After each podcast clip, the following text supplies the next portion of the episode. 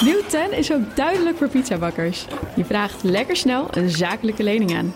Net zo snel als dat ik mijn pizza's bezorg. Duidelijk voor ondernemers. Nieuw 10. Je doelen dichterbij. Een initiatief van ABN AMRO.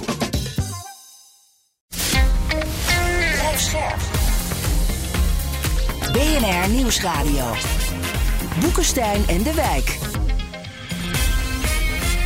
Hugo Reitsma. Welkom bij Boekenstein en de Wijk. Het is donderdag, dag 400 van de oorlog in Oekraïne. En speciaal voor dit jubileum hebben wij vandaag voor u een kostelijk stuk van de voorheen gerespecteerde Russische politicoloog Sergei Karaganov. Uh, begin deze maand gepubliceerd in de Rossiyskaya Gazeta, een staatskrant. Maar Rob die kreeg een Engelse vertaling toegestuurd via zijn kantoor.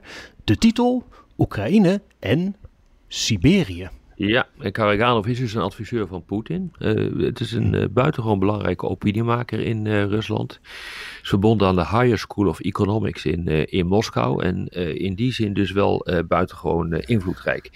En ja, het is inderdaad een kostelijk stuk. Het is een van de mensen die ik heel goed ken, die totaal geradicaliseerd is. En dat zal ook wel blijken naarmate we dit stuk verder gaan behandelen.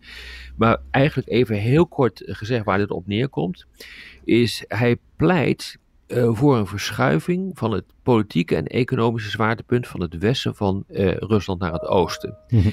En dat heeft uh, te maken natuurlijk met de oorlog. Hij schrijft Europa af. hij ziet natuurlijk ook wel in dat Europa eigenlijk een soort containmentstrategie gaat uh, afkondigen, waarbij uh, Rusland zoveel mogelijk geïsoleerd wordt van Europa, van de Europese Unie. De NAVO uh, die gaat gewoon een hele harde grens op, opwerpen. Dus hij, hij ziet in dat, dat die relatie met, met, met, met Europa echt gewoon heel slecht begint te, worden. En dat, bet en dat betekent dus dat hij naar het oosten moet gaan kijken. Daar past natuurlijk ook het bezoek in van Xi. Uh, en de deals zijn gemaakt om bijvoorbeeld gas uh, te, te, te verschepen naar, uh, naar, naar China. Maar hij wil ook Noord-Zuid-verbindingen aanleggen om, en dat hadden we het gisteren over, interessant genoeg, naar de voormalige republieken die ooit onderdeel waren van de Sovjet-Unie. En dan ziet hij dus, en dat Sint-Petersburg, dat blijft dan het culturele centrum. Moskou blijft het politieke en militaire centrum. En het hele economische centrum verschuift naar het uh, oosten. Novosibirsk en Tomsk worden dan technologische centra. En uh, dan praten we dus inderdaad over de, de nieuwe technologische ontwikkelingen. Uh, die zo belangrijk zijn voor onze toekomstige economie. Maar hij ziet dus gewoon echt dat de elite in Rusland zich nu helemaal van het westen afkeert. Het is echt een fantastisch artikel. Ik heb er zo van genoten. En, en, Rob en ik kennen hem, want hij was dus in ons tv-programma Weg van de Wereld. Oh ja. ja. Een, een heel weekend, hij kwam er dus aan met zijn prachtige maatkleding aan. En als je goed keek, dan zag je nog de kreeft wegglijden van zijn verblijf in Venetië. Waar hij ook gewoon een, een, een prachtig appartement heeft. Dat weet ik allemaal wel niet. Deze man is dicht bij Poetin en is absoluut niet arm, dat is duidelijk. Hij was ook in Egypte geweest daarvoor. Nou goed, wat zegt hij allemaal in het artikel? Hij zegt de meest wilde dingen. Eén daarvan is gewoon van Oekraïne, daar is hartstikke corrupt jongen met al die oligarchen, daar ben ik op tegen. Dan zou je dus denken van nou dan heb je zeker ook moeite met de Russische oligarchen. Dan zegt hij van ja, dat heb ik ook. Maar het, maar het mooie van die sancties is dat we nou dus van die, onze eigen oligarchen ook afkomen. En nu krijgen we dus gewoon een nieuwe spirituele elite. Uh, en, uh, en, en die, die, stomme oligarchen moeten gewoon maar naar het westen gaan. Hè? En, en, wij gaan nu ons richten op het oosten. We gaan naar Siberië toe. Ik ja. dacht zelf dat je in Siberië niet zoveel verder kwam dan olie, gas en, en bontjassen.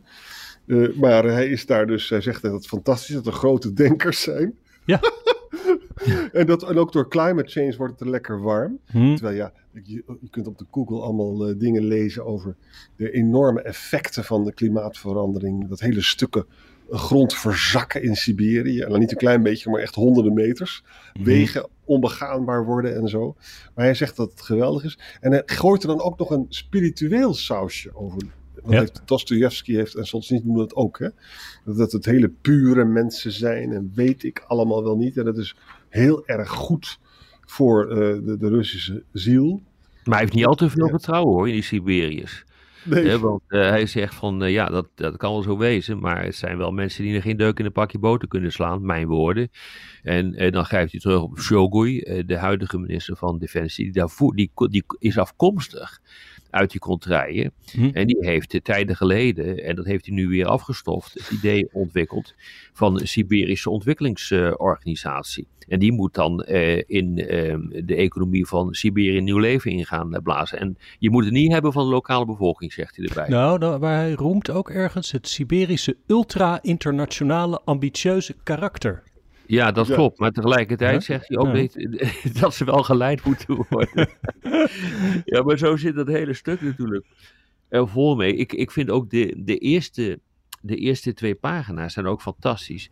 Ja. Eh, eh, ook de, de, nou, maar eh, wel fantastisch, maar in die zin dat je dus goed ziet hoe, wat voor een idiote draai er wordt gemaakt op dit ogenblik in, in het denken in Rusland. Hij zegt van nou eigenlijk het Westen is al bezig met een heimelijke oorlog gedurende al een jaar Ja. of twintig, Ja, ja, vijf- ja. 15 jaar zegt hij. Niet 20, 15 jaar tegen Rusland. En wat wij nu hebben gedaan, is wij hebben die oorlog, hebben wij nu eigenlijk in de openbaarheid gebracht. Nu kan iedereen zien dat het Westen die, die Ja. oorlog tegen Dus voert. de, s- dus de speciale militaire operatie is geen oorlog, maar heeft wel aangetoond dat er een oorlog is. Alleen van ons tegen hen. Dat is. Ja, exact. Eh, ja, ja. En, dan, en, en dat wordt gekoppeld aan het feit dat in, in wezen eh, niet alleen Oekraïne, maar zo ongeveer het hele Westen fascistisch is eh, geworden. Mhm.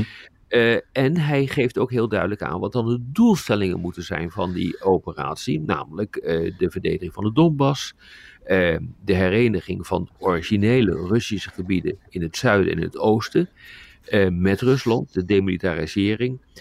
en natuurlijk gewoon de destructie van de, het apparaat van die fascisten in, in Kiev. Namelijk de krijgsmacht van Oekraïne. Ja, en dat dan vooral dus om een bufferstaat te creëren tegen Ja. de aanstaande chaos van het uiteenvallende Westen.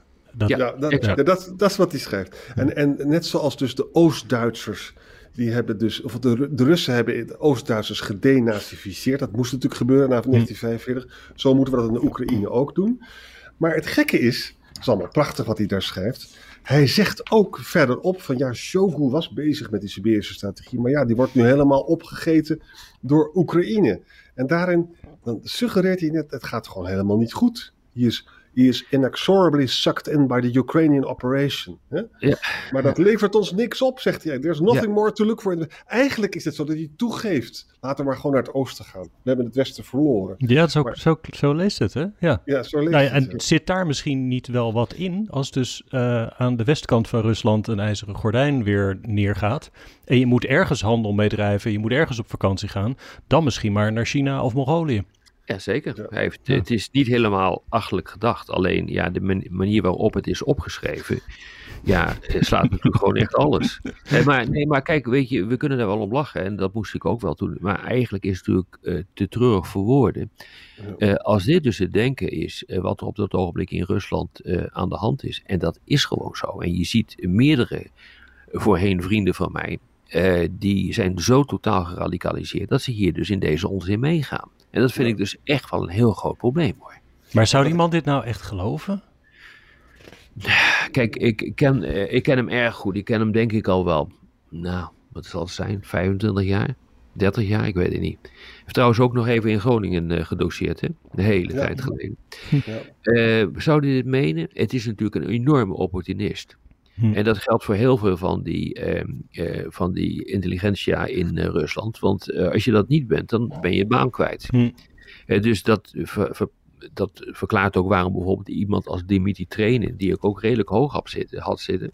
En dat was echt het, het, het, het, het Russische gezicht naar, naar buiten toe en het gematigde gezicht.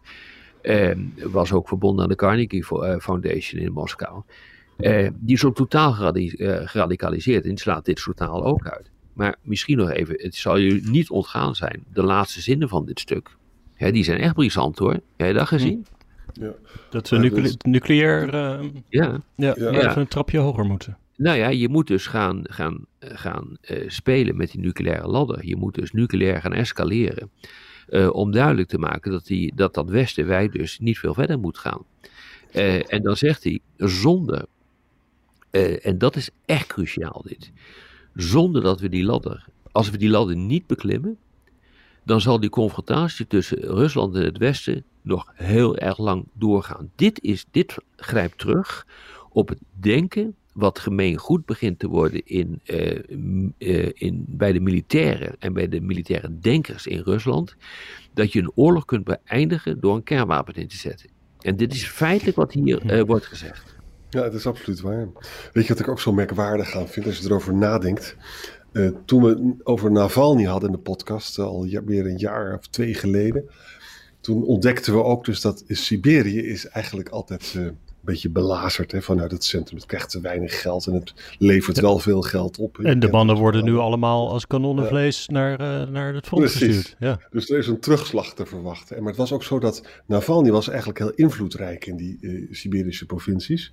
En zat daar dus ook uh, met politieke partijen zat hij een beetje te sturen om ervoor te zorgen dat, de, dat mensen op de niet-Poetin-partijen stemden. En ik herinner me ook, dat was een gouverneur daar die ook niet, niet meer luisterde naar... Ja, Vladivostok was dat volgens mij, toch? Ja, Helemaal het oosten. Ja. ja. Dus het is, ook, het is ongelooflijk cynisch eigenlijk ook. Hè. De Siberiërs zijn helemaal niet, die houden helemaal niet van Moskou. En nu wordt het voorgesteld als, nou dan gaan we heerlijk ons laten voeden door de Siberische spiritualiteit. Het is uh, zo ongelooflijk opportunistisch. Zie je niet? Ja, het past wel in, de, in het denken van Karaganov dit. Want hij is ook een van de intellectuele vaders uh, uh, van, laten we zeggen, het slaan van een brug tussen Oost en West. Eigenlijk van Europa naar China met als lichtend middelpunt Rusland. dus dan zou Rusland, die zou hmm. een een land kunnen worden die Oost en West uh, met elkaar uh, zou uh, verenigen.